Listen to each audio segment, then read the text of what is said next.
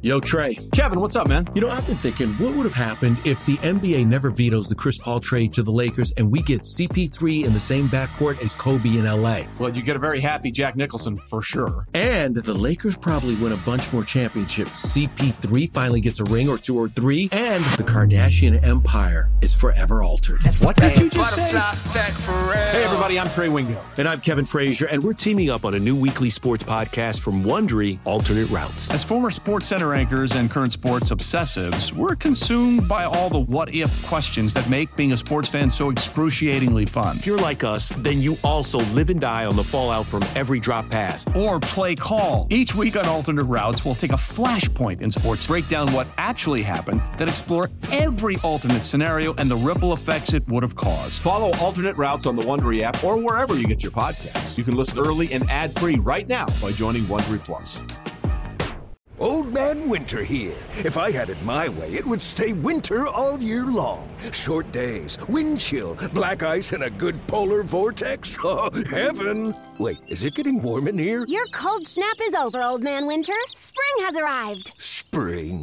Spring is here, which means it's the perfect time to get away in the Hyundai you've always wanted. Visit the Hyundai Getaway Sales Event, where you can get great deals on all of our award-winning Hyundai models, like the tech-filled Tucson and Kona, as well as the spacious Palisade. Enjoy wherever you go with the peace of mind that comes with America's best warranty and three years or 36,000 miles of complimentary maintenance. But hurry in, these deals won't last. Add more joy to your journey at the Hyundai Getaway Sales Event. Now get 0% APR or up to 1500 bonus cash on the Hyundai Tucson. Now, during the Hyundai Getaway Sales Event. Offers end soon. Call 562 314 4603 for details.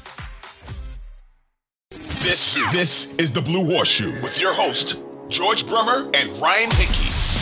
And welcome back into the Blue Horseshoe Podcast. George Bremer, Ryan Hickey here with you. It's prediction time. Colts, Texans. Interesting. Uh, again, Vegas, I guess, doesn't care about past history, doesn't care about this Colts uh, eight game opening uh, week losing streak. Colts have one of the biggest spreads, are one of the biggest favorites of all the week one slates. Seven points on the road in Houston. What is your prediction? Are the Colts going to end the streak? Is this the year, George, 2022, where the streak comes to an end? Yeah, i am going to guarantee it's going to continue now by picking yeah. the Colts to win the game. and uh, I, I think it's going to be, I'll say something like 27 to 10. I mean, last year the, the scores were very, very similar. I think it's going to be along those lines. Um, it's going to be interesting to see. I, I am really excited to see it because I I don't know what to expect. You know, we haven't seen much from this offense at all. Uh, we even the defense has been pretty vanilla. You know, is Shaq Leonard going to play? Is he not? I guess that's the one kind of like mystery out there. Um, but I think they've got to show. We've been talking about it all month long. They've got to come out and show things are going to be different this year, and you can't do that without winning this game. Hundred percent. I like yours. I'm going to go a little bit higher, but I'm kind of in the same ballpark. I'm going to say 31-10. Colts win this one. I think they dominate. This is a really good matchup for them. Kind of get out here, get in the open, and kind of get 2022 off to a good start.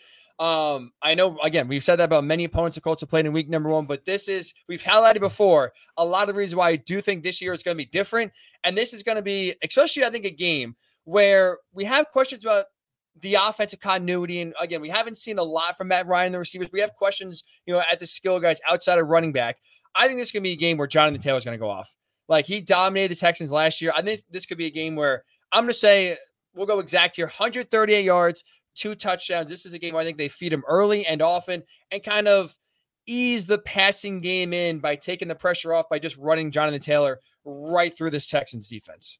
I, I, I agree with you on that. I, I wonder. I don't know if the official deed has transferred yet, but you can make a case that ownership of the Houston Texans has passed from T.Y. Hilton to Jonathan Taylor. He's averaging 115 and a half yards in four career games against Houston, which is insane. Five touchdowns in that sp- stretch, so more than a touchdown a game. The only team he has more rushing yards or a higher per game average against is Jacksonville, which is really incredible considering what they did to him the last two games of last year. Uh, but that's he had that 250 yard game uh, at the end of 2021, which which helps those numbers a lot. But he's just consistently torn up the Texans. Uh, I think the Colts need that again from him. He's certainly fresh. He didn't do anything in the preseason. He's ready to go. Uh, I think you know it, it's it's been Jonathan Taylor's world down there in Houston. I mean, you look back even just last year specifically. You look at just the two games. 288 combined rushing yards, four touchdowns. George, uh, George almost feels like it was just a carbon copy of week six. And then a few weeks later, he had 143 yards and then backed up with 145 yards, two touchdowns in each game. You got to think Lovie Smith, especially being the defensive mind that he is. I mean, if I was him, honestly, I would put 10 guys in the box. Like, I would just say, mm-hmm. screw it. If we're going to lose, we're going to lose to Matt Ryan and Michael Pittman Jr. and Alec Pierce, but we're not going to lose to Jonathan Taylor because this is a guy that absolutely has killed them the last few times. And this is going to have to be a game where if they truly want a chance to win, they're going to have to stop them. I just don't see how that's going to happen.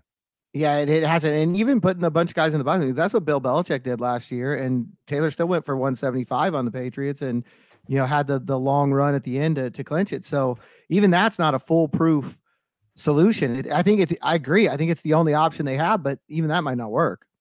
And absolutely, yeah, it's going to be almost an impossible task for sure. But I think it's also going to be a key for the Colts. Like you know, we've talked about a lot about Matt Ryan. We really haven't talked about Jonathan Taylor for obvious hmm. reasons. He, the guy, is proved on the field. Right, he's really one of the few sureties the Colts have going to the season. He's done nothing in the preseason, which is a, a godsend for sure.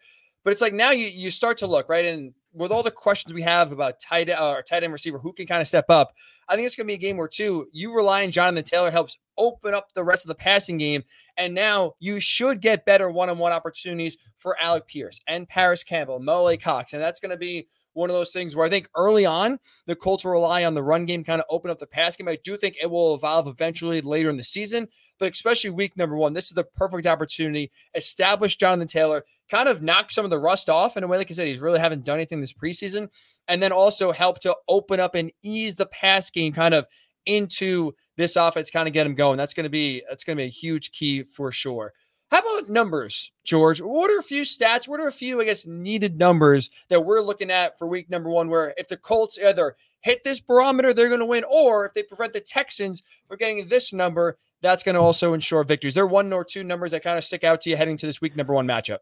Well, you mentioned Lovie Smith earlier and the defense, and we know what that defense is all about because we saw it here in Indianapolis over two different eras for for a long period of time. It's all about takeaways, right? I mean, that's when that cover two is is is humming, they're getting the ball out and they're they're forcing turnovers. And I think it, if you look back at not just the opening day losses, but the bad losses that this Colts team has had, especially under Frank Reich, it's when they turn the ball over. Go back to that Jacksonville game. Where's the killing stretch? The start of that third quarter, back to back turnovers by Carson Wentz, all of a sudden a, a, game that was sloppy but in reach suddenly is a huge Jacksonville lead and they just go on and win. You can't have that. I think zero turnovers is that's my number for this game. No matter what else happens, get Jonathan Taylor going, open things up for the passing game. All those things are perfect. They, they need to happen. None of it's going to matter if you turn the ball over. I think that that's my big number. Zero turnovers. That's how I mean, it's textbook. And they said, George, we've seen it firsthand too many times this Colts team. You let bad teams hang around and you all of a sudden force a mistake. That that's how games, you know, kind of flip on their head. And that kind of that same vein, I'm gonna go rushing yards here. The Colts defense has to limit Houston to under 75 rushing yards for really two reasons, or actually three reasons. Number one, as we know, this has been an issue in the preseason.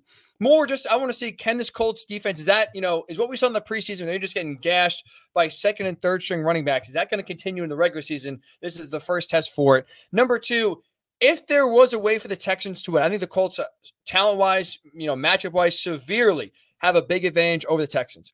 One of the ways to kind of flip the game on its head outside of turnovers, like you mentioned, is controlling the clock, kind of dominating time of possession, keeping the Colts offense off the field. When would they do that? Running the ball. Dameon Pierce has gotten a lot of, you know, a lot of attention this preseason for for being, you know, for playing really well, kind of stealing that starting role as a rookie coming out of Florida. So they're high on him. And this is a guy that, again, the Colts don't take him seriously or, or have the same holes that they've had in the preseason, and go for 130, 140 yards. And next thing you know, Matt Ryan, Jonathan Taylor, Michael Pittman Jr., they're not on the field. And it's like, you know, when you're if it's a 40 20 or 38 22 time possession discrepancy, you're not winning many of those games, even when you had the talent advantage, you know? So eliminating the run game um, can help the Colts kind of shore up what's been a weakness this preseason, kind of allow us the first litmus test to see is this truly a concern or not? But also, too, I think one of the few ways the Texans have a chance to make this game competitive and close, I mentioned turnovers and you know killing the clock and holding onto the ball a lot, which is going to be running the ball a ton. Uh, so limit the run game for sure. Presented by T-Mobile, the official wireless partner of Audacy Sports. With an awesome network and great savings, there's never been a better time to join T Mobile. Visit your neighborhood store to make the switch today. Any other numbers, George, that kind of stick out to you uh, when we look at this week one matchup? It's not a number, but it's a situation. You know, you, Ooh, you talk okay. about that run game, and and Pep Hamilton, obviously the offense coordinator in, in Houston, he was here for a while as well. That's his bread and butter. You know, he wants to be physical. That he wants to get, you know, in the trenches up front, win the battle there. Everybody does, but he really emphasizes that. But I think what's interesting is he actually worked with Gus Bradley with the Chargers. So they have a little bit of history together. You've got them on either side of the ball. Now, the Colts defensive coordinator, the Texans offensive coordinator, they have a little history. They've been together. They know each other very well. They practice against each other for an entire season. Uh, be to see how that plays out. The Colts have to win that battle. You know, that's one of those things. They both have good intel on on one another. The Colts have to win that battle. And that's been, you know, really both sides of, of the ball, question marks for the Colts when it comes to the interior, right? Two new starters on the offensive line and the defensive line. We've talked about the necessity to get after the quarterback and also stop the run as well. You're right. That's going to be the trenches is definitely something to watch for sure. I'll go one more number, George.